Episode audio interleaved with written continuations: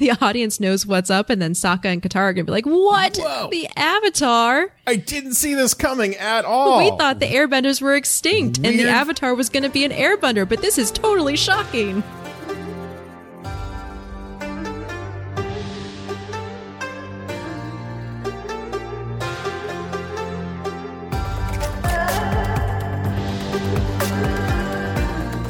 Hello, and welcome to Avatar, the podcast. the podcast. The my podcast.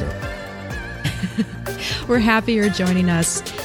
I am Acorn Bandit, And I'm Booster Greg. and we're going to be your hosts and tour guides of this rewatching of Avatar The Last Airbender. If you haven't seen the show before, we invite you to watch along with us because we're going to be diving deep into each episode and talking about our favorite parts, some themes, some character development, world building, all the good, juicy stuff. Mm-hmm. I'm going to make sure I point out all of the the bonks, the funny sound effects that happen. That that will be my promise to you, listener. Because there's Thank you. Nickelodeon, Thank you, Nick. for the bonks. Love it. Uh, so jumping right in, Avatar: The Last Airbender is a show that was created by Michael Dante DiMartino and Brian Konietzko.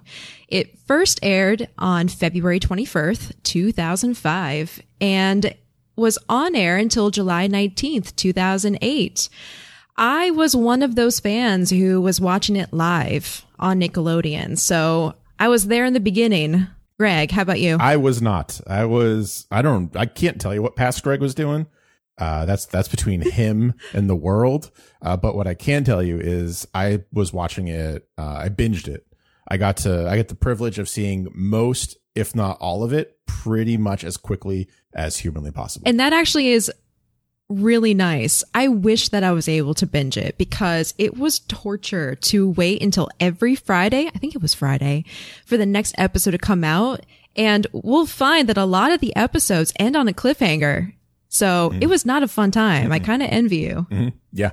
Yeah. It was probably the ideal way to watch a series like this because I have found when you're binging things so closely together, the details really stand out and you really get that new appreciation versus when you watch it week to week and you kind of forget some things or you kind of, um, I don't know, like, like the, oh, the, the foreshadowing gets overshadowed. That was a weird sentence. I don't know if I like that, but whatever. We're going to go with it.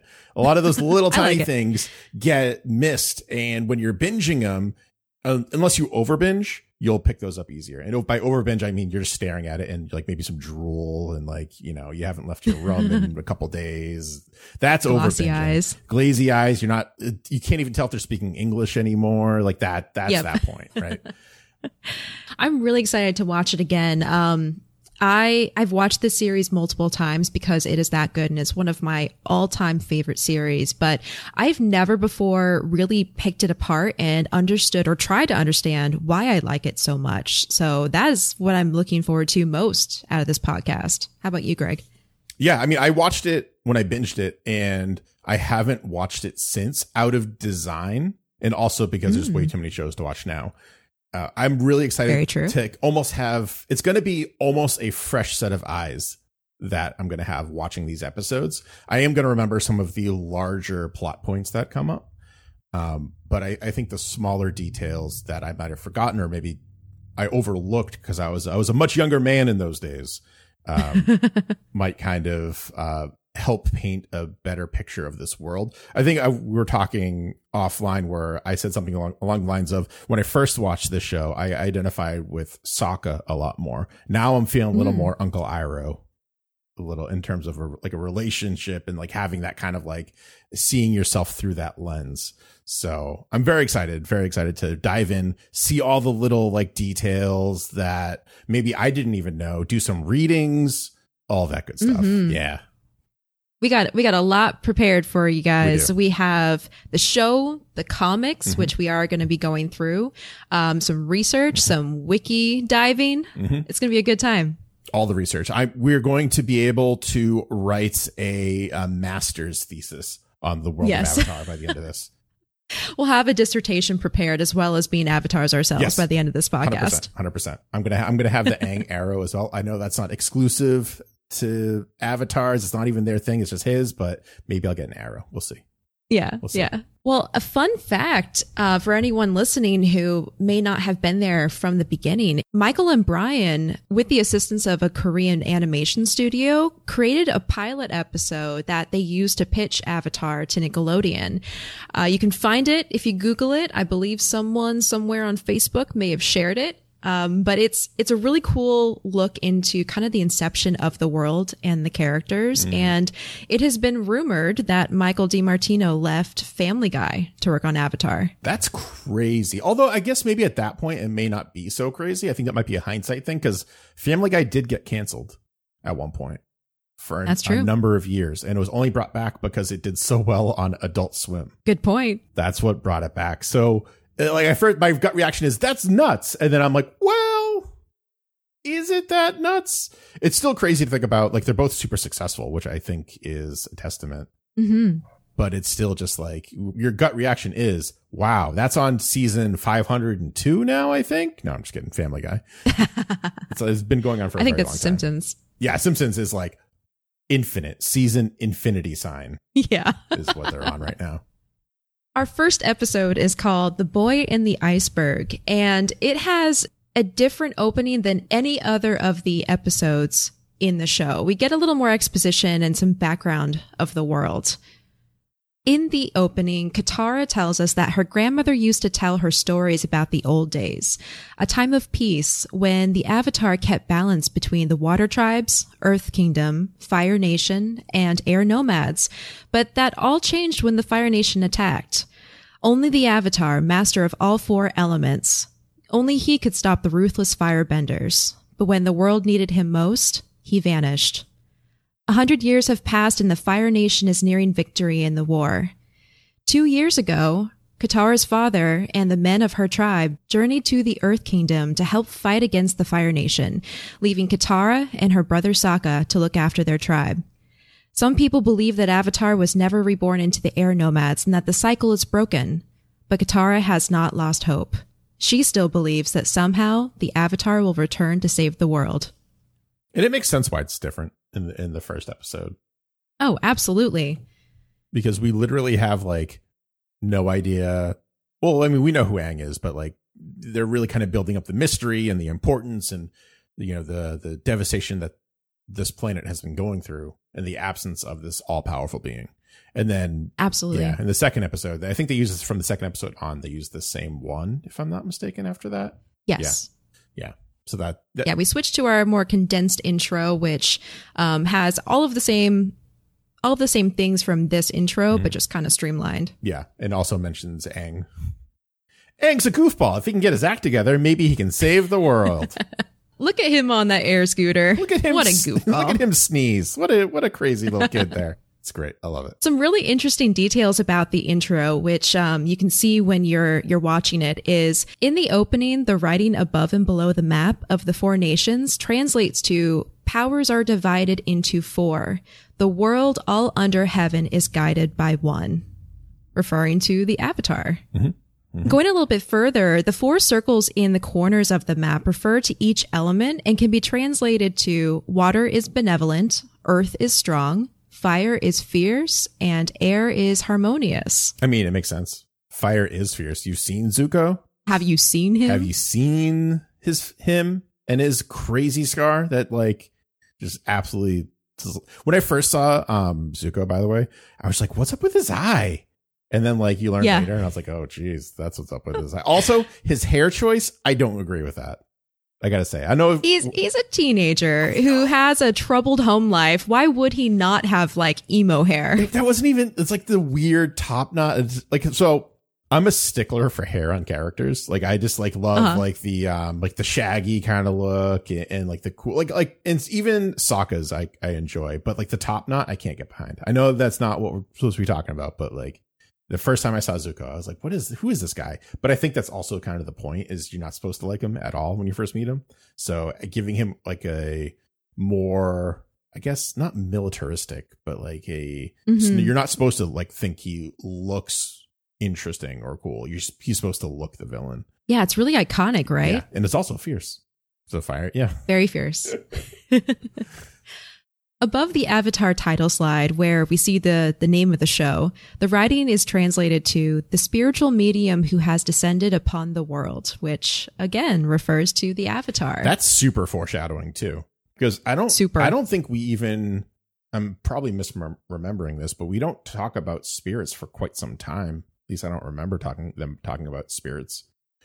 No, good point. We we first really encounter the spirit world in book one, uh, but kind of near the end of it. Yeah. The benders in the opening. Can you name them? Can I name them? I mean, if I look at the handy dandy document we have, I could probably name them. yes. Uh, we have Pakku for water. We have Azula for fire. Uh, is it Sud or Sud? I think it's Sud. Sud, like Suds. Although you would think Suds would be water. Nope, never mind. That's a rabbit hole. I'm not going down. Sud for for Earth, uh, and the air nomad's identity um, is unknown. Yes. Some people have said that it's Aang, but when you look at him closely, I don't think so. I think it's just a random air nomad, Yeah. but the rest of them are characters that we're going to encounter in the series. I can't wait. I'm so excited. I don't know about you, but when I first saw this opening, I remember being so excited. I thought it looked so cool. Like there were no other shows that had that kind of cultural imbuement, Yeah. if that makes Yeah, sense. It's like, whoa, whoa, whoa, we have elemental benders and there's this master avatar guy. Yeah. This cool's gonna be amazing unless Nickelodeon kills it. I mean, which thank God they did not. No, yeah. I mean, that's more of a Fox move, if anything. Oh yeah. But yeah, like when you're watching this intro, it's just it's epic. It's almost which I like. It almost separates you from the viewing experience when you first see a lot of the, the comedic elements. But I like that Mm. because what we're what they're doing is they're setting up. Hey, this is an epic story. No matter what happens in the middle of this, no matter what Nickelodeon makes us throws in for sound effects, this is an epic tale, and there will be this grand mythos behind it. Which I love that. which I 100% love. I love all the little parts, don't get me wrong, but it's the mythos which I think separates Avatar the Last Airbender from I don't know, let's say like the Angry Beavers or Inv- Invaders. Actually, I like Invader Zim too. Or like Fairly Odd Parents, like things like that where they're funny Right. and they're great, but they don't have this impact on you after the fact. They have like quick one-liners and that's about it. Right. No, that's such a good point. E- We start with the intro to the story and really get a sense of the vastness of this world. Yeah. Like this has, this is going to be a story with a lot of history, a lot of depth, a lot of detail that we're going to explore. No, great point. Thanks. I have them once an episode. That was this one. That's our one. That's our one. Put it on the board. One thing that I find really interesting is in the intro, uh, Katara talks about how she hasn't lost hope and she believes the Avatar will still come back and save the world. Hope is a theme that we see a lot with Katara and it, it makes me wonder, how did she interact with the legend of the Avatar? How are those stories told? How did she like grow up with this? Because you know what I'm imagining is Rey on Jakku Yep. In Star Wars, Yep. how she clung to the story, the legends of the Jedi. Yeah. It has that kind of same feel, right? It, it does, yeah. I think the the difference is though that Rey didn't have any parents raising her, really. So she probably heard these stories off like in distant um, conversations or like little things, little little pickups and and little um I don't even know like artifacts that she finds when she's scavenging. Mm-hmm. Whereas when you're talking about the water tribe, like they have parents, we don't see them because the father is off to war. I think they say in in the beginning, right? yeah, technically they have a dad, Hakoda, Yeah. but he's been gone for two years. Yeah. So I mean, they're 14 and 15, I believe. So they're relatively young, So that- but that's where- they still have a dad. So, like in my head canon, Katara got a lot of the Legend of the Avatar stories from her father, and Sokka picked like up that. tradition, which which I, I'll bring Mm. up a little bit later as we kind of get to that point in the episode. But uh, we see him embracing tradition, like in an immature way because he's young, but we still see him trying to step up to that role. Absolutely. No, I like that. Sokka embracing tradition and Katara almost rejecting it. Yeah, Yeah, those are some things I picked up on too. Well, let's jump right into the synopsis. let's do it. We first meet Katara and Sokka as they're out on the water fishing in a canoe. The ocean around them is dotted with icebergs and there doesn't seem to be inhabited land anywhere near them. Katara nearly bends a fish into the boat while Sokka continues to brag about how he'll show Katara how it's done. He bumps into the water bubble and Katara loses control of her bending and the water splashes all over Sokka's head and the fish flies back into the water.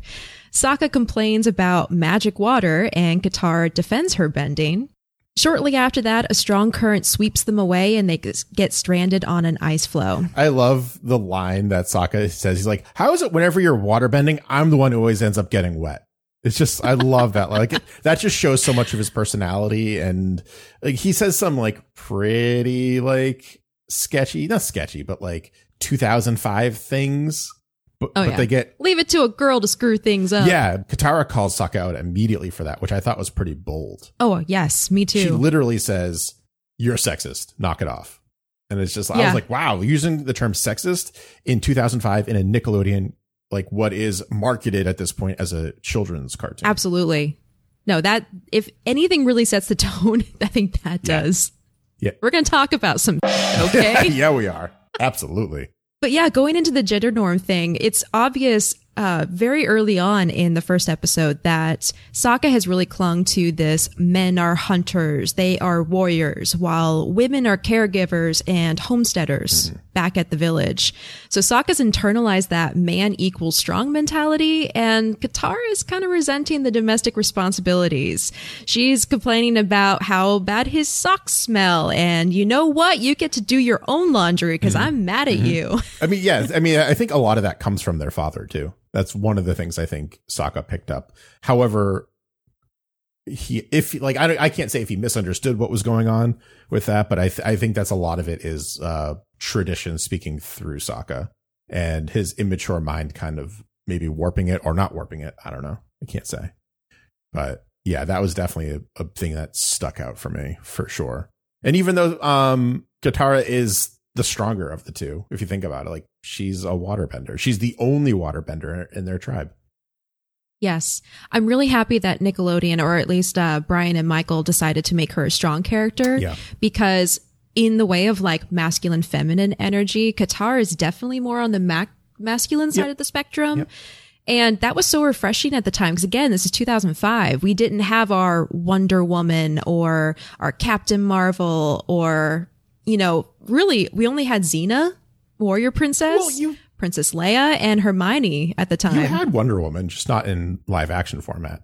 I would argue that Wonder Woman was not a strong iconic figure until the movie. Uh, you can you can try to prove me wrong if you I'm want. going to 100% disagree with that. I just want to see when the Justice League animated series hit. Okay, well that's where you might be right because I haven't gotten into the animated That was series. 2001 and she was angry. Like it was actually very refreshing. It was really cool. Uh, but like she wasn't she was in, I guess, like the the nerd pop culture zeitgeist at that point as being this like very strong female lead, but you're right. The movie didn't hit.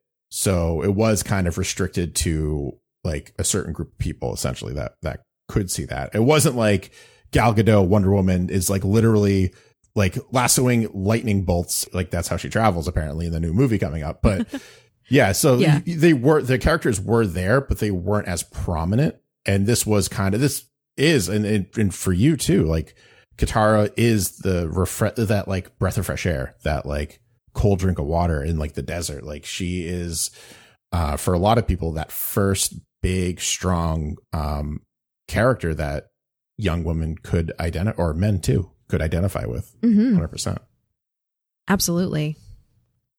Katara does lose her temper in this scene, and her bending breaks open a giant iceberg.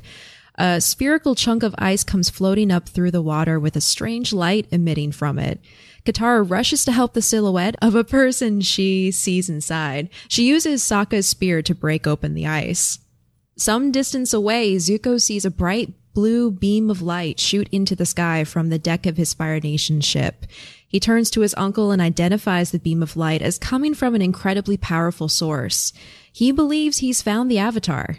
After refusing his uncle's offer of a cup of calming jasmine tea, Zuko orders the helmsman to take them towards the light. I just want to say, watching this in a post Marvel Cinematic or like in the middle of a Marvel Cinematic Universe world, this is super Captain America. They f- Oh, they yeah. find a fallen soldier in a block of ice, and like all of a sudden, this evil comes seemingly out of nowhere to hunt him down. It's literally that's incredible. it's Captain America and Hydra, but instead it's Aang and the Fire Nation. I love that parallel. I've I saw so much of that in these this episode. I was like, wow, that's kind of crazy. And also, like, if you really want to take it a step further, and this is this is hundred percent. I know me looking way too much into it. The Fire Nation armies, like the the Stooges, like the Skull Soldiers, um, their color scheme is super reminiscent of like the Nazi Party color scheme: black, red, white. Now that you pointed out, holy and crap. the Water Village is primarily uh blue and white. True. And I was just like, Just missing that red. I was like, holy crap. Well, blue and well, not for America. I was thinking more for like the Jewish people. oh, true. Yeah. That's what I was thinking of. Wow. But that's me like looking way too much into it. And after being inspired by the Captain America stuff and him literally punching Nazis, I was like, oh, that was, let's find all of the World War II stuff in here. I'm looking forward to the other ones that you picked up on. There's, there's like a couple more. There's not too, too many. I, I put a kibosh on it pretty quickly after I got into the color scheme train of thought. I remember at the time hearing Iroh offering that cup of jasmine tea Mm-hmm. and talking about how a man needs his rest later. I remember being kind of worried that the writers were going to make him into that kind of oblivious character who plays in opposition to the main character, Mm-hmm. the one who's kind of bumbling, a little dumb, who antagonizes their counterpart, kind of like Pinky and the Brain. yep, yep. I don't know if there's a term for that, but I was worried. And boy, was I glad to be proven wrong. Yes. Iroh is the complete opposite. He's, he's more of a Master Roshi than a Pinky, if I really think about it. yeah, yeah, Like he's got his quirks, he's got his laziness, but he's like, he knows what he's talking about and he knows what he's doing. definitely. Fun fact about Zuko: he was one of the last characters to be written into the show. Really? Of yeah, really. The Fire Lord was meant to be the show's main antagonist, but the writers realized he would not be able to do much Yeah. from his throne, so they wrote Zuko into the show to be the main antagonist. Yeah. Also, there's that weird kind of, and that wouldn't stop them, but there's that weird kind of thing where it's like an adult is hunting children. That too, kind of creepy. That's kind of creepy. They've done that before, so it wouldn't stop them, like I said, but it's super creepy. Cutting back to Sokka and Katara, the siblings watch as a young boy with a glowing blue arrow on his head climbs out of the ice and light. The boy slumps and falls down the snowbank into Katara's arms. He wakes and, after a dramatic pause, asks if Katara wants to go penguin sledding with him. After a moment, Aang climbs back into the ice to find Appa, his flying bison, waking from his long sleep. Sokka doesn't believe Aang when he says Appa can fly and, and gets shot with a giant snot ball when Appa sneezes. Classic. This is like that classic Nickelodeon humor, but it also works. Like it's never, for me, it's never shoehorned in. There's always a purpose. There's always a point. Um, that includes penguin sledding. That includes Appa's like snot, essentially.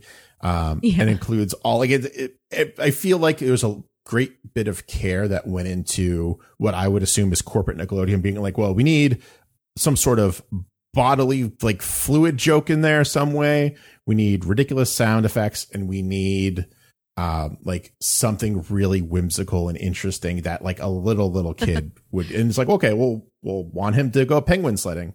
This is actually i think the only time that i can think of where they refer to an animal in this on this planet even though it's called earth as its proper name. Like th- there's the penguin is not a hybrid animal and Mhm. in the future i feel like we see mostly hybrid animals Yeah, that's a good point. And I wonder if this was before uh, Brian and Michael really got to the part where they said definitively the animals in this world are hybrids Yeah. and they just kind of let the penguin slip through. Yeah.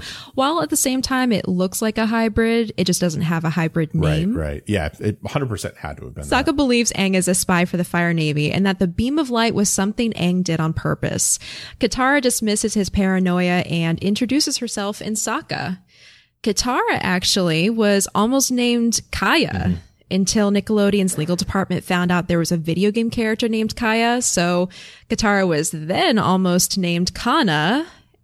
And as we all know, or may not know, Kya becomes Katara's mother's name while Kanna becomes her grandmother's name. I like that they reused the name for sure. They don't just like abandon it because it is it's a it's a good name. It also shows like a, a family heritage with the the hard K Mhm. sound in terms of like and the endings, Yeah. and the end of the name, which ends in A. Yeah. Yeah. So it's good. I like that. Nice touch.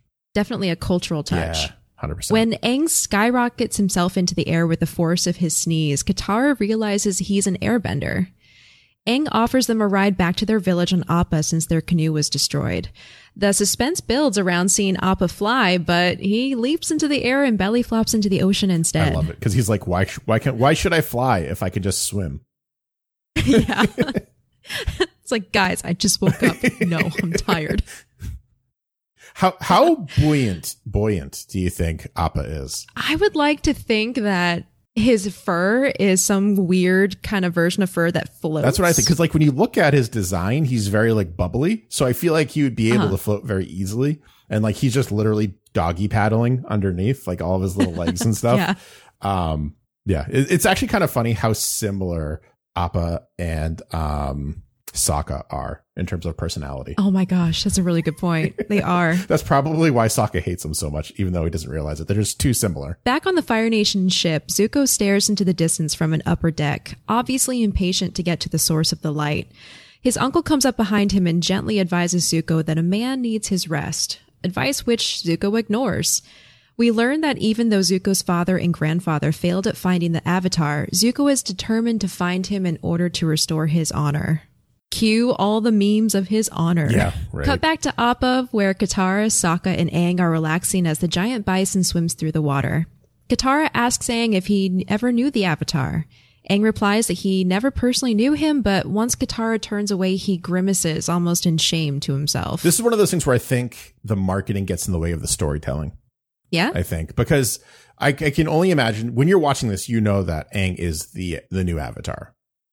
right. Um, but like, imagine not knowing that when watching this, and just kind of being like, why is he being so weird about this? Like that kind of like th those little mysteries. That's why like it's always hit or miss with with marketing and, and shows and trailers and stuff like that because they'll give away too much. Like right now, they're building up that this is like a little bit of a mystery, and it's not. We know who it is.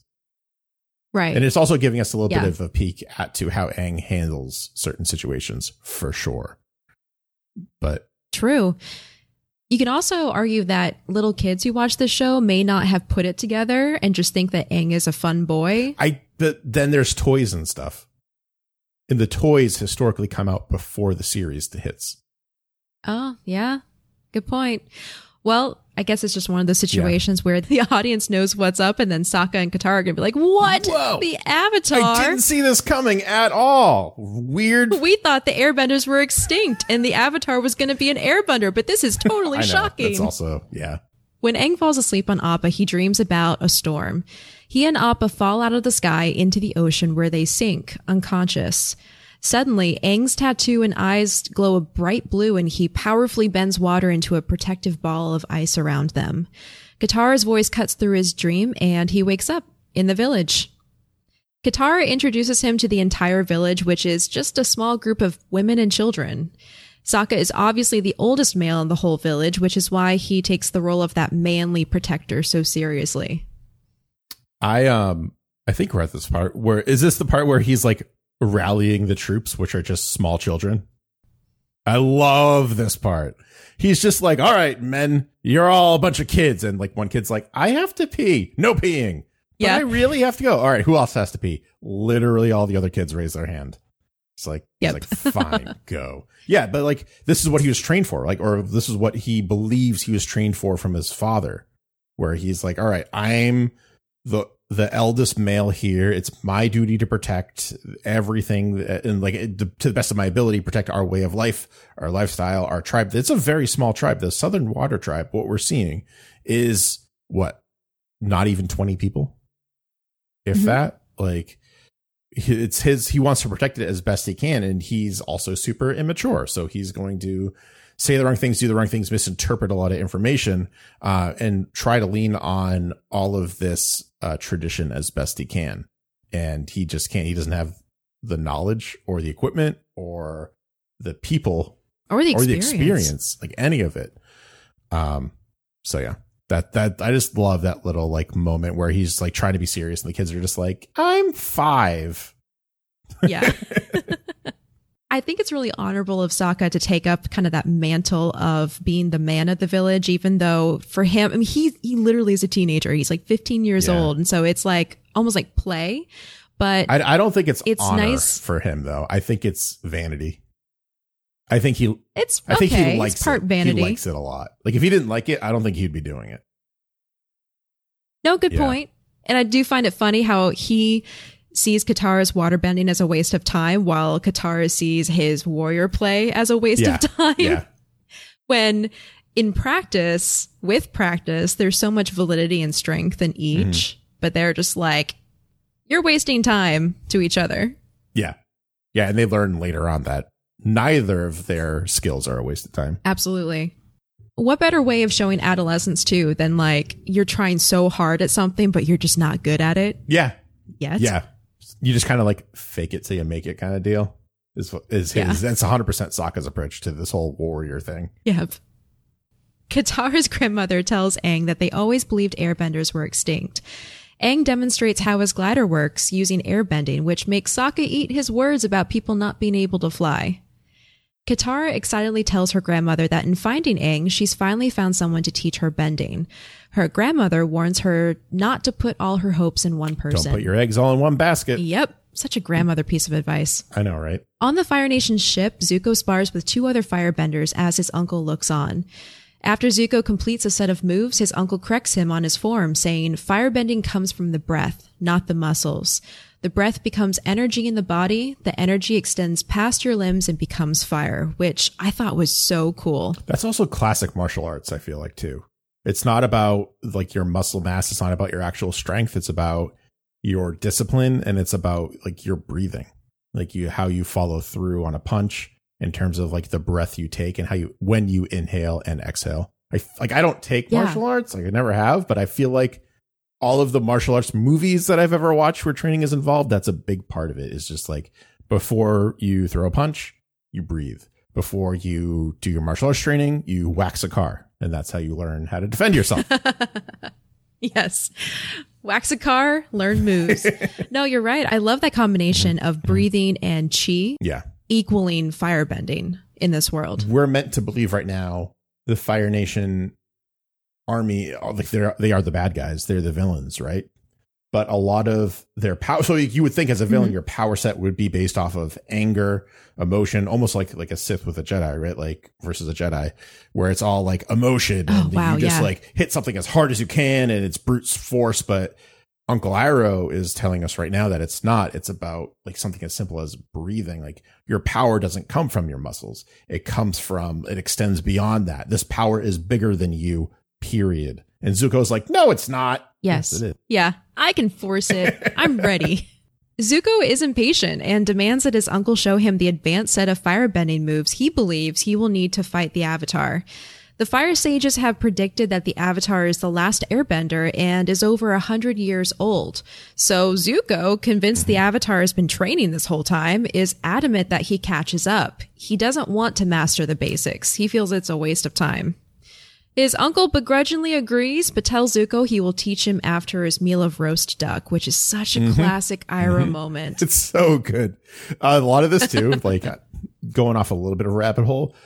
Zuko trying to catch up to the Avatar is literally the DC Universe movies trying to catch up to the Marvel Cinematic U- Universe. Oh my gosh. movies. It's like taking all the shortcuts you possibly can, not understanding the basic like use or the basic training of your abilities and just trying to get to the finish line so you can meet up and have this big fight. Little does he know that rushing mentality is going to be his demise Yes, and that's the whole in point. literally every possible way. It's yeah, not the destination, it's the journey. hundred percent. Yes. So it's it's very like interesting to kind of see that in here. Um, I also like that he assumes that it's just the same avatar as before, and he doesn't like think that there's another one that like he he can't even fathom that a small child at the beginning of his journey is now the current avatar. Yes. I feel like he, like I don't know if that's just not common knowledge that the avatar is not always super all powerful. Um, that they just kind of like pop out that way or whatever, but it's it's a very interesting little touch that you know it's one of those blink and you miss it kind of things because it's a single line that he mentions that and that's fairly it, if I remember correctly. Yeah, I mean he's he's convinced that the Avatar has just been in the world for the past hundred years. So he's been aging and Yeah. practicing and developing while Yeah. Zuko's being banished and trying his best at like seventeen to become a master so he can take down the Avatar. Classic 17 year old trying to Classic. take down 100, 114 year old Avatar Yeah. or 112. Um, kind of touching on that that quality you were just talking about, how it's about everything that goes into the journey, than the final fight. I felt like that was a lot of, or a lot of the influence came from Asian culture and how there's this really big focus on practice and contemplation and hours and so much time spent studying something. It's not about instant gratification. No, it's not. And I think that's something we need to be reminded of, especially in this day and age where like, actually that's something probably past Greg could have used where like you watching Avatar for the first time week by week learned to breathe with it and kind of like went in and we're thinking about it from week to week. And versus me, I'm just like, all right, next, next, next, next, next. So really, if you think about it, I'm the Zuko of the show at this point. And I guess you're the Uncle Iroh. I'll take it. I'm just over here sipping my jasmine tea, watching week by week. e- eating a bucket of duck. and I'm sitting here just being angry all the time with a weird top knot. yeah, I hate that top knot so much. it's okay. It goes away soon. I know, but still, I have to look at it for the time being. Back in the village, Sokka is instructing the young boys of the tribe in the ways of combat. Like you said, Greg, comically, they're toddlers. I love this part. I love this. This is so good. Or Sokka's trying so hard to get everyone prepared for war, but it just it's to the wrong audience. Yes. Yeah. Um, there's like a little, so on IMDb, I found this a little bit of, um, trivia. I think it was on this part. Maybe it's a little bit sooner, but there's like, they assemble the whole village, quote unquote. And there's one, one person missing. There's one kid missing. Really? Yeah. So the, it's probably just an animation mistake, to be honest, but I like to think it's the kid who had to pee from the first one and he actually finally got to go pee. That's what I like to think. He missed all the action because he was peeing. He was peeing. It was a long pee. He's been holding it for a very long time. Yep. Sokka wouldn't let him go. Aang is confused when he hears Sokka mention the war, but is quickly distracted by a nearby penguin. He and Katara follow it to the rest of the penguins, and, Kat- and Katara tries to strike a deal with Aang. She will help him catch a penguin if he teaches her waterbending. Aang quickly agrees, but admits he doesn't know how to waterbend. He asks Katara if there's another bender in her tribe who can teach her, but Katara tells him she's the only waterbender left in the South Pole. Aang suggests going to the North Pole to find a master and offers to take her on Appa. Katara is conflicted, not knowing what to think of leaving her home and family behind. They turn their attention to catching two penguins and go sledding on their backs. While zipping through ice tunnels and across the snowy landscape, Katara experiences fun for the first time in a long time. And I love how she yells, I haven't done this since I was a kid. And Aang is like, You're still a kid. Yeah. He's like, you're not 40. You realize that, right? Like you're like, she's what, 12? I believe he- 14. He's 12. She's 14. That's right. yep. Yeah. But yeah, it's, he's just like, what are you talking about? Like you're maybe, you're not much older than me, which also speaks to Aang's personality. He's 12. He probably is acting a little bit younger than he actually should be, but he's just that kind of guy. He needs to find the time to have fun in all of the work. And I think that's an important lesson for a lot of people too. Yes. It's like you can work as hard as you want, but remember, like, have a good time. Yeah. Have a little, a little sense of humor. Yeah. Life isn't that serious. No, it's not. There's actually a, a line in this episode where um, I think Sokka says, "You can't fire, you can't fight the Fire Nation with fun." And then Aang's like, "Have you tried it?" I remember that. That's a good line. That's a great. I think line. um, what Katara says about how she hasn't had fun like that since she was a kid really speaks to kind of the the impact of war Mm-hmm. on cultures and society because everyone is forced to grow up Yeah. really fast. Yeah, I mean that's and that's also um super World War II. There's another World War II. That's not a word. It's very much reminiscent of World War II, where most of the men went off to fight in Germany, went off to fight over in Europe, and left like you know the women to do a lot of the factory jobs to make the ammunition. And then at, at that point, a lot of kids had to grow up very quickly, much like Sokka is trying to do. So they can Yes. take care of their younger siblings, family members, whatever, maybe even go out and make some money for, for the household. So you really see like another just World War II parallel drawn between what's going on now, um, in the Avatar world. It's very interesting that they decide. I don't know if they meant to go in that direction, but it's very easy to see a lot of this. Yeah, I like to think it was on purpose or it was intentional because there's so much thoughtful detail in this world. And that's, I mean, that's something that we've seen in our world Yeah. through war. Yeah. We've seen societies grow up a certain way because of the adversity that they're faced with. Yeah. Their penguin ride ends at the edge of the water where a fire navy ship rests captured in ice. Katara says the ship is a bad memory for her people and has haunted them since her grandmother was a young girl. She warns Aang against booby traps when he wants to go inside, but he convinces her to follow her when he says a bender should have no fear. He has that one line where like they, they do the booby trap and he's like, yeah, we boobied it or something like that. We boobied right into it. it was so good. Sorry. That's, I love that line. As they explore the ship, they talk about how long Aang was in the ice. Because he doesn't know about the war, which began over a hundred years ago, Katara thinks that maybe Aang has been in the ice for at least that long. Aang is shocked and troubled. He and Katara find the bright side in the situation, though, because he got to meet her. Yeah. That that's also Aang's personality. He's, he finds the silver lining in things. He's very Yes. positive, like almost to a fault at times. They go to leave the ship, but set off a booby trap that shoots a flare into the sky. Zuko, of course, is nearby and spots it using binoculars, and he sees Aang, Aang and Katara escape the ship using airbending. So he knows that he's found the Avatar. How does he know though? Like a, a flare went up on an old ship that's been crashed. Like we don't know how long it's been there.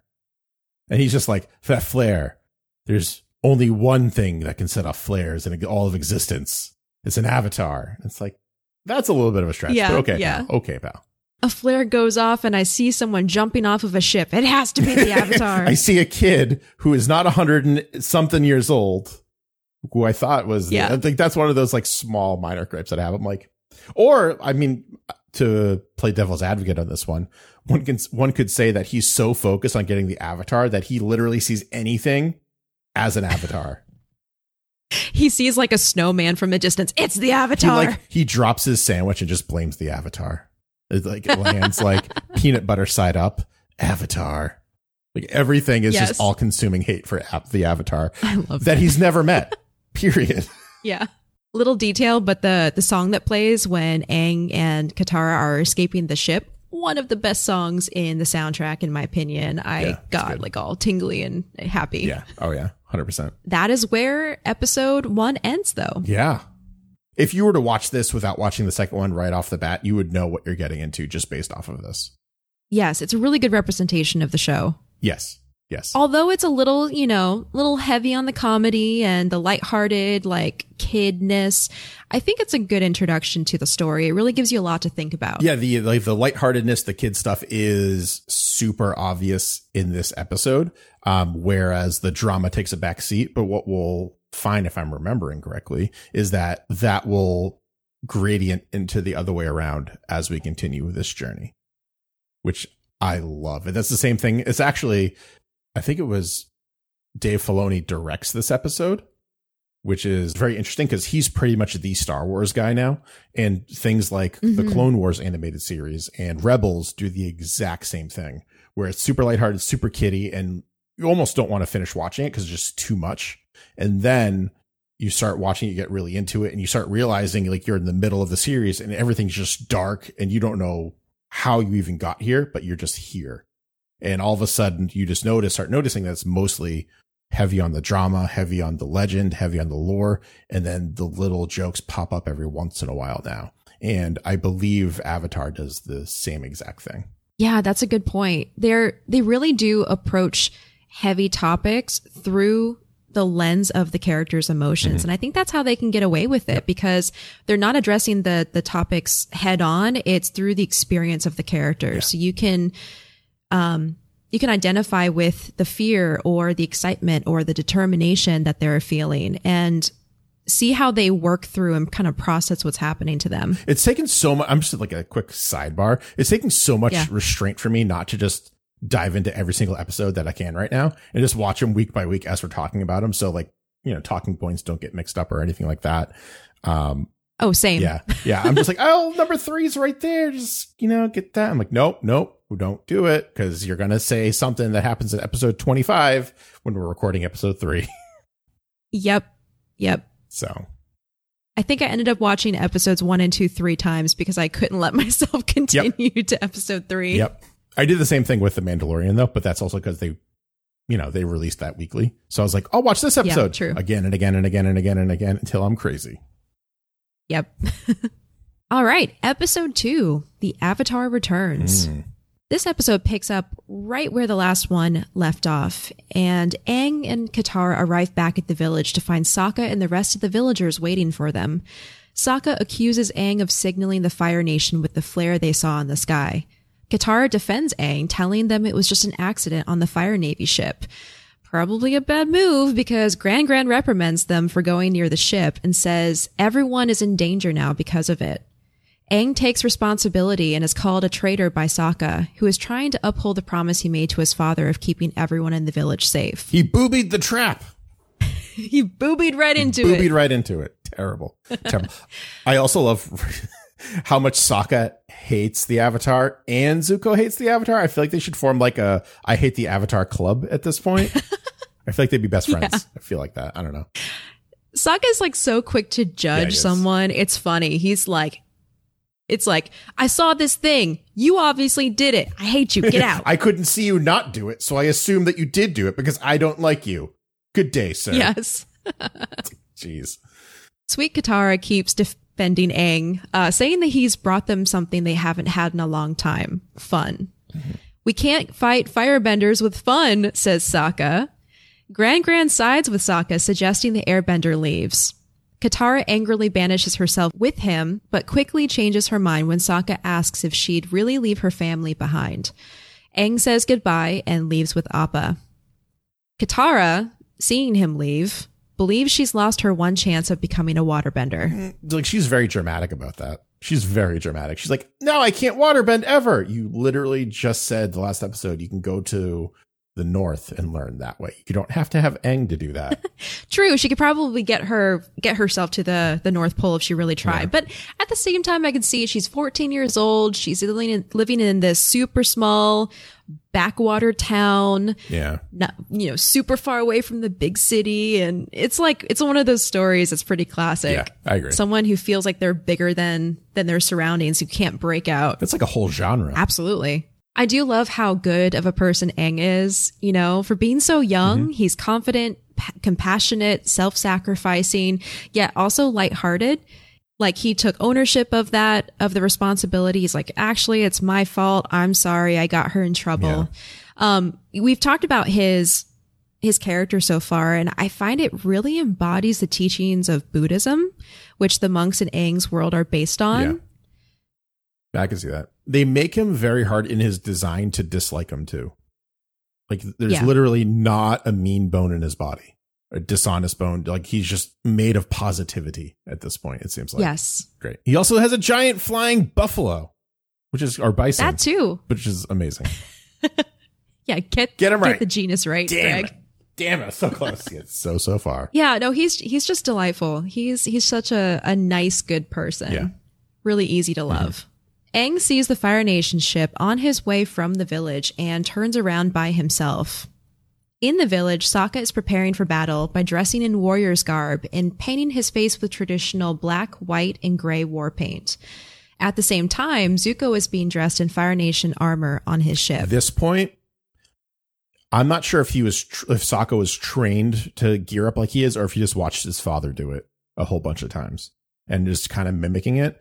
Um, this is like also if you look at the Sokka and Zuko kind of parallels, you're watching it and you have this like epic music going on in the background, and they're like gearing for war, and you forget that they're like 14 and 15 years old Oh, definitely. and they're really kind of like getting into this moment only for their age to be blatantly obvious a little bit like a scene later or a scene or two later which i found very interesting like this is very epic moment drums going whole deal f- like face paint just like the way it's cut, the way it's shot, like all of it, amazing. And then it's just like when it action actually happens, it's not all that impressive.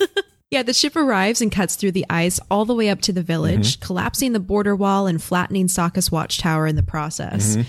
Sokka attacks Zuko as soon as he leaves the ship, but is easily disarmed by Zuko and is knocked headfirst into a pile of snow.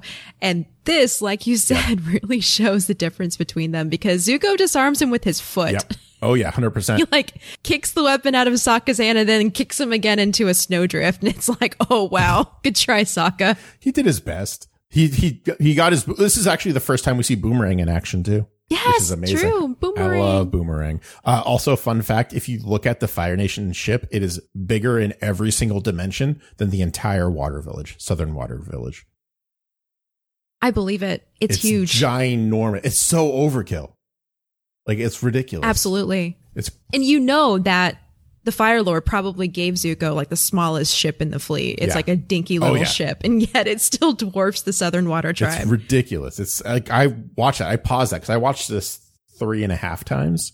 Um, in the last halftime, which is in the background, but I was like looking at the dimensions. I was like, holy crap, this thing is a behemoth of a ship. And it, you're right. It probably is the smallest one. And like, what must this look like to the Southern Water Tribe at this point? They probably, no one has seen this thing ever or anything quite like the size. I can't imagine Grand Grand has. I feel like Grand Grand's just lived in that village her whole life. yeah, I wonder if it's the same size as the one that's in the ice, the one that Aang, Aang and Katara went to. Maybe, but how long has that one been there? 50 years, well, probably. Yeah, it's No, more than that. They said that the ship came when Grand Grand was a child. Oh, So God. if Grand Grand's like 80, yeah. 90. So that's probably been there. Let's say like between 75 to 65 years. That's crazy. Zuko approaches the villagers and demands they show him where the Avatar is hiding. Sokka climbs out of the snow and attacks Zuko again and is once again disarmed. Aang arrives just in the nick of time and reveals himself as an airbender to Zuko, who then identifies him as the Avatar. Surprise! Mhm. This shocks Katara and Sokka nearby. Zuko starts firebending at Aang, who dissipates the fire with airbending and his staff. When Aang sees that Zuko's firebending is putting the villagers in danger, though, he allows himself to be taken by Zuko. He assures Katara that he'll be back soon and asks her to take care of Appa for him. But as the door to the ship closes, he looks a little concerned. Again, another great example of just how wholesome and self-sacrificing Aang is. It's literally the um the superhero approach approach where they lead the villain away from civilization to have their big bad fight. Sokka and Katara are preparing to go after Aang when Grand Grand finds them. They initially think they're in trouble, but Grand Grand knew what they were doing and brought supplies for their journey. She wishes them well and tells them about their destinies being intertwined with the avatars. Classic Grand Grand. I know. I, sh- I shed a tear Yeah. at Grand Grand helping Sokka and Katara leave. You know, they're like kids, and she's like, you know, I have hope now that the Avatar is back. Mm-hmm. Your destinies are intertwined. Good luck. Have fun. Here, have some sleeping bags. Here's sleeping bags in a canoe. Have fun. yeah. Well, the canoe was Sokka's doing. She was Oh, just yeah, like, fair. here, stay warm. Classic grandmother. Stay warm. Remember to eat. Yeah. Katara sees Appa though, and plans change, Mm-hmm. uh, much to Sokka's displeasure because he's not about flying. This is the first time they see him fly though, too. oh yeah, yeah. Yeah. He so far Appa has not flown at all, so they're like, okay, this Aang kid thinks this big thing can fly, Yeah. And like, but they haven't can't." actually seen it. On the ship, Zuko confiscates Aang's staff as a present for his father and orders that it be brought to his quarters. He leaves and Aang is led away to a cell. On the way, Aang bets the two guards escorting him that he can take them both with his hands tied behind his back. Bending with only his mouth, he knocks the guards away and escapes. So good. I love the combination of Aang's youth and confidence because he's just this little kid, 12 mm. years old, but he talks so much and Oh, can yeah. actually back it up. Well, it's like so. It's one of those things where it's it, that's like the Goku mentality right there, where he's just Yeah. like he doesn't even try. He does two moves and he gets himself out of the situation. He blows one guard one way, and then he blows himself the opposite way to knock out the second guard, and he's just free. Yeah. It's amazing. So Hands still bound Yeah, behind his back. Yep. he's just like, okay, I'm out. Let's go. so smooth too. Like his his airbending is like top notch. Yeah, absolutely. Which is why he's an airbending master. That's true. Yeah. Versus like, well, like the only other bending we've seen so far is uh Katara and just her like fish bubble. True. yeah, and a little bit of Zuko, you know, Zuko. Oh yeah, that's right too. Yeah, Going And through some training moves, which is, you know, it's cool. You're right. I forgot about him. I, was, But- I was distracted by his top knot. That's true.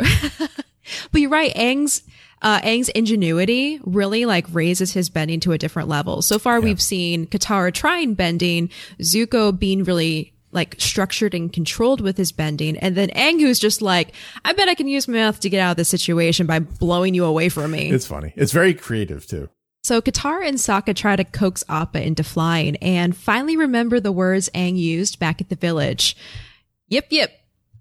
It works, and Appa soars into the sky, proving that he really can fly. Sokka is excited until he sees his sister smiling knowingly at him, and then he shuts it right up.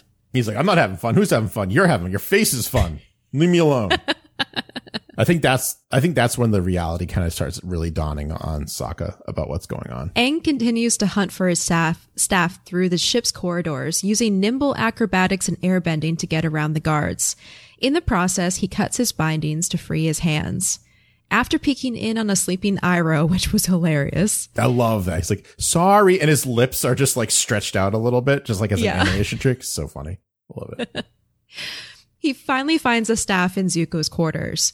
However, after stepping into the room, the door closes behind him, revealing that it was a trap set by Zuko. Zuko begins to attack him, firebending in the small metal room and forcing Aang to dodge wildly. This is something I, I made sure I made a note of. The discipline and the foresight that it takes in order to stay behind an enemy who's wildly flailing at you Yes. is incredible and shows great skill. Also, literally what Uncle was trying to teach Zuko is you can't just flail around like an idiot, Uh, no matter how strong you are, because you have to be aware of your surroundings and you have to control every last bit of yourself, including your breathing. Yes.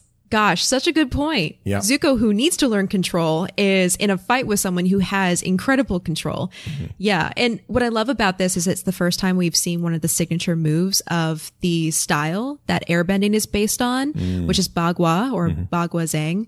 And the concept is called circle walking. And it's the whole point of the martial art, which is circle walk around your opponent. And in the case of this scene, Aang gets behind Zuko and places his hand on the center of Zuko's back along his spine, which allows him to, to feel when mm-hmm. Zuko turns left or right and allows him to stay behind while, like you said, Zuko's flailing and shooting fire all over the place. I'm surprised he didn't burn his room down. Yeah, it's really like a bed, tapestries, Yeah. some decorations, and otherwise metal. But like, I'm surprised he didn't burn it all down. Yeah, it's it's pretty nuts. Um yeah, this is actually one of the better animated scenes as well. Like they put a lot of care into this fight. Um, at the end of the fight, though, after all that bending, hmm Aang uses a mattress to knock Zuko against the wall. Classic. I don't know about you, but it reminded me so much of the Indiana Jones scene from the marketplace. Oh yeah, yeah, with with the um guy with the uh scimitars who's going or is it Yeah. scimitars are going crazy and then Indy just shoots him. He's like he pulls out a gun and shoots the guy Yeah. after all of that. just the Occam's razor of taking down an enemy, just whatever will get it done quickly and easily. Yeah. Yeah. After all that bending, after all that technique, Aang just uses a mattress to like smush Zuko against So a wall. And like Love Zuko it. didn't even see that coming. He thought it was going to be like a battle of like, you know, bending and wits and all that. And Aang's just like, nah, you're gone. Yep. you. I'm out of here. I'm out of here. I got things to do. Aang gets above deck again and leaps over the railing, intending to fly away on his glider. But Zuko is right behind him and launches himself after Aang, catching him by the ankle and dragging the both of them down to the ship. I love this because when you talk about character building and showing the character's needs and wants, everything that happens on this ship really shows how dedicated Zuko is to catching the Avatar. He is relentless. Mm-hmm. He launches himself into the air to catch Aang. He gets knocked off the ship multiple times and keeps getting back up again, mm-hmm. trying everything. And I really appreciate that because it's a thoughtful touch that makes the character feel more real. Yeah, yeah, and it's also like this is Zuko's point of being essentially. Like Yes. it's obsessive. And I think we don't learn why yet, but I think we do a little bit later why he's so obsessed with doing all like getting the avatar and catching him. But it is literally like it's it's kind of like what they say with Batman, where he just like thinks about ways to be Batman and think about ways to get out of like traps or whatever. Like Zuko just literally I feel like all day, every day, he just thinks about how to take down the avatar in any given situation, period. And that's why the mattress caught him off guard because he wasn't anticipating that like props be used or traps or anything like that. And when it's slipping away from him, his, he's going to keep on clawing back up until he's dead, essentially, or the avatar just somehow magically flies away. Yep.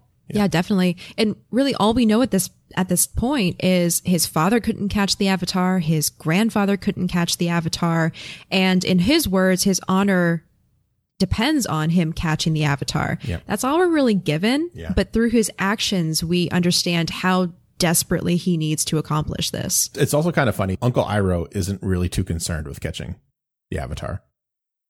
Yes. Like he he he, he wants to train his nephew, when Aang shows up, he's sleeping. And you know he's faking that. He has to be faking that. He's probably just like relaxing. He's not concerned about this. His his main concern is the safety and well-being of his nephew and trying to get him out of this like negative headspace. Yes, I love how Iroh is always on his own, like, I don't know the word, equilibrium or something. He's always, he's focused on Uncle Iroh things. And more often than not, Uncle Iroh things are the things that we should be paying attention to instead of all the distractions or, um, the things that we're trying so desperately to obtain. which is much different than his brother, which I won't even get into yet because we haven't met. Oh, yes. Fun times. Oh yeah. Yeah. In the distance, Appa, Katara, and Sokka are gaining on the ship. Zuko catches sight of Appa and momentarily forgets his fight with Aang, too shocked at the sight of a flying bison. He quickly comes back to himself and attacks Aang with firebending, eventually knocking Aang off the side of the ship. Just as in his dream, Aang drifts down through the freezing water, seemingly unconscious, until his eyes open with the glowing power of the Avatar state. Using a water spout, he surges back to the surface and water bends the Fire Nation soldiers into the side of the ship, knocking them out and sending Zuko over the side in the process. The Avatar state fades away from Aang, leaving him to collapse on the ship's deck in exhaustion. Katara and Sokka rush to his side. As Katara helps Aang onto Appa, Sokka knocks Zuko off the side of the ship again, and here's your bunk bunk. Yep. again, like you have this big epic fight. Like he activates this inner power that we don't have a name for at this point, but like we know it's crazy. The f- first time we see Aang uh, waterbending, Yes. and he just he pretty much just goes Super Saiyan, does all this crazy stuff, comes back too, and now we're getting back to that comedy aspect, that little like the bonk sound effects. Yes, as Sokka knocks Zuko in the head with Aang's staff Yep. to knock him back over the edge again. I, it's just so strategically placed that the bonks. Yes. I, I never thought I would admire a bonk placement as much as I have in these episodes. Me neither. they're, they're well done. Yes. Well played, Nickelodeon. Well played. The Fire Nation soldiers wake up and advance on Katara. Using the move she just saw Aang do, she tries to bend water around the soldiers and turn it into ice, but bends in the wrong direction and freezes Sokka feet, Sokka's feet instead. She turns around and tries again and succeeds. He's just the like- soldiers are turned into frozen ice sculptures. He's just like, really? like in the background. poor like, Sokka. Come on. And he's like chipping away. She doesn't even unfreeze it. I don't even know if they can unfreeze it, but he's just chipping away at it slightly, trying to get free. Yeah, she doesn't know how yet, but in uh, as as is tradition, Yeah. whenever Katara bends, it gets on Sokka. Yeah. I didn't even think about that either. I do love that uh, Katara. It's a small detail, but she literally tries the move, the water bending move she just saw Aang do while in the Avatar state, and Katara is so resourceful. So she saw a water bending move and is like, "I'm gonna try it." Yeah. And even though she messed up initially, she did it in the end. And it's like, it's like Babu Katara's water, first water bending. so proud. Oh, Katara. Katara climbs onto Appa and yells at Sokka to hurry, who is busy using his boomerang to hack the ice away from his feet, complaining about how he didn't ask for all this flying and magic. Kids, escape. You kids and you you bending. He seems like such an old man in this. Like, come on, I didn't ask for this. Yeah, he's like a crotchety old man. they escape, but Zuko hasn't given up. He and Iroh bend a huge fireball after Appa, forcing Aang to block it with a giant blast of his airbending. The fireball goes careening into the iceberg next to the ship and an avalanche, avalanche buries half of the ship under ice and snow. The gang escapes, leaving behind a defeated and angry Zuko. Looking at the destruction around him, Zuko promises that he will not underestimate the Avatar again. Up in the mm-hmm. clouds, Katara and Aang talk about his destiny as the Avatar. The world has been waiting for the Avatar to put the end to the war, and the first step is for Aang to learn waterbending. They agree that they need to go to the North Pole to find a waterbending master, but first, some adventures. and they fly off into the sunset kind of the, the one of the one of the things that i thought was really kind of funny when we're looking at the uh the fire nation's ship and all the frozen soldiers the other soldiers who are not frozen are like using tiny little flames to try to like thaw them out essentially Yes. but also so the, the funny part of that too is when i was a kid i used to have to shovel um i used to like imagine i just had like fire abilities so i could just melt all the snow and not have to shovel anything so seeing like that would be incredible. seeing like that kind of use of fire bending for like thawing or like melting snow i was like oh yeah kind of like resonated with me a little bit If I had fire bending abilities, I would use my hands to keep my coffee cup warm. ooh that's really good use That would be my practical application. mine would 100% always be clearing out the snow probably a good reason why i don't have fire bending probably good Yeah, if Greg had fire bending, you would be like driving down the street and go like, "Why is that guy's lawn dead?" fire Oh, he, it's okay. Greg's a firebender. He It's cleared out all the snow, but accidentally torched his lawn. It's fine. It's my lawn. It's fine. I could do it. It probably wouldn't look much worse than it does now, though. To be fair, Watch, watching these episodes again is definitely bringing back a lot of like that excitement and a lot of like the love that I felt when I was first watching this. I can only imagine for you, it's doing the same too. yes, I feel like, especially in our day and age right now, and the fact that I've been in a, I'll put air quotes around this, an adult for so long, I'm adulting. I feel like I could use a dose of some of some fun, Yeah. like Katara said. I need I need some more fun, some more whimsy and youthfulness in my life. so, Acorn, if you were to think of a moral of the episode, like like something that we can really take home and think about until our next episode, what would that be? you know what, Greg? I think that would be have more fun. I agree. I, th- I think sometimes you just have to sit back and have a little fun, whether that be uh, just taking like a 15, 20 minute break from work and, you know, jumping maybe on an old video game or reading a book or drawing or listening to your favorite avatar based podcast for a little bit. Like any of that, just remember, remember as serious as things can get and they can get serious and they can get scary and, you know, it can be easy to be overwhelmed just being i think being mindful and taking that 15 minutes for yourself and doing what you enjoy and having fun is super important Remember to keep things light. keep it light unlike my statement that i just went off of keep it light who is you would you say is the most valuable character like you who who won the who stole the show for you in this like who was the Who's the? MVP of this who's episode? the mvp i was trying to think of like a clever for like the p in the acronym there but it didn't come out to me maybe next episode it will but who is your mvp Most valuable player. Yeah but they're, they're not really players though i don't know They're players in the game of life. oh aren't we all though if you really just boil it down to that You know what? I want to hear your MVP. It's first. it's Aang. It's designed to be Aang. The whole episode is just watch Aang be amazing and like the perfect hero that you could possibly think of with a little bit of flaw, which makes him even more perfect, some might argue, in terms of like uh introduction to a hero. I think it's just designed to be him. Um, although my personal bias is gonna say Sokka. I'm gonna say Sokka for every single episode, just as a blanket but this used clearly designed episodes one and two were designed to show um i almost said Sokka show Aang in a positive light and make you really start to root for him. I mean, just his presence not only signaled the Fire Nation army, which put um, Zuko on his path, it also put um, Sokka and Katara on their path as well. So just as one guy, it was one kid showing up, sets everything in motion and Mhm. makes everything for the better. Love it. You know what, Greg?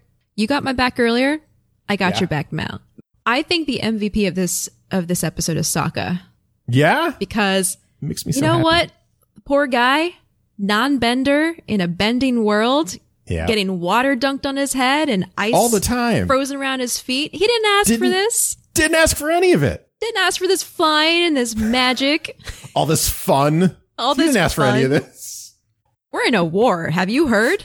it's serious. You can only take one bathroom break a day. Serious. I think Sokka's our MVP. Yeah, I, I love him so much. He's always my. He's he will always be my MVP, except when Uncle Iroh has his moments. Absolutely.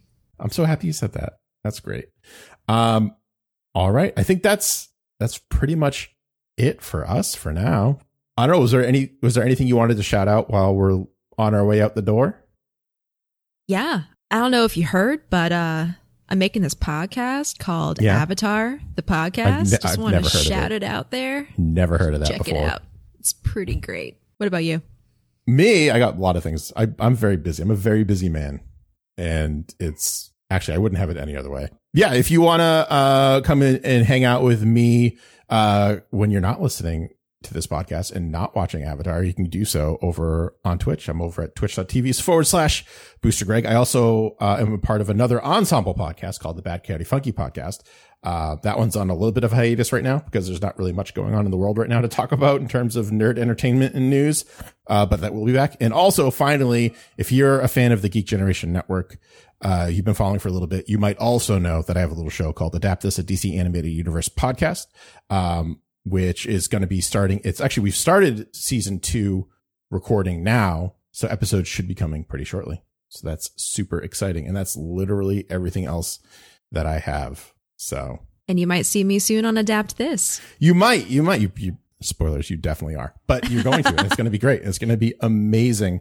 Also, shout out to the Rob Logan over at the Geek Generation Network for allowing us to talk about and nerd out about Avatar: The Last Airbender. I'm super Absolutely. excited. If you have not heard of the Geek Generation, if we are your gateway, go check Yeah. them out.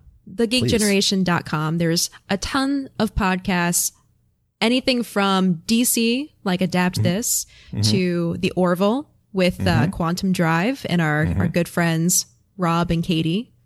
Well, the, there's so many. Like, if literally, if you like nerd things, there is going to be something there, there that you like. Lots I of good stuff. Go check it out. And if you don't, then I'm so, so sorry. Just kidding. No, you guaranteed you're going to find something there. Um, until next time, guys, thank you so much for hanging out with us. And we'll see you on the next episode. See you then. Bye. Bye.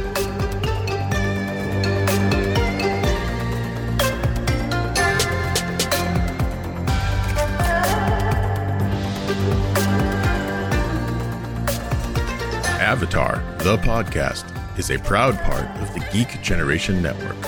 Check out all of our podcasts at thegeekgeneration.com.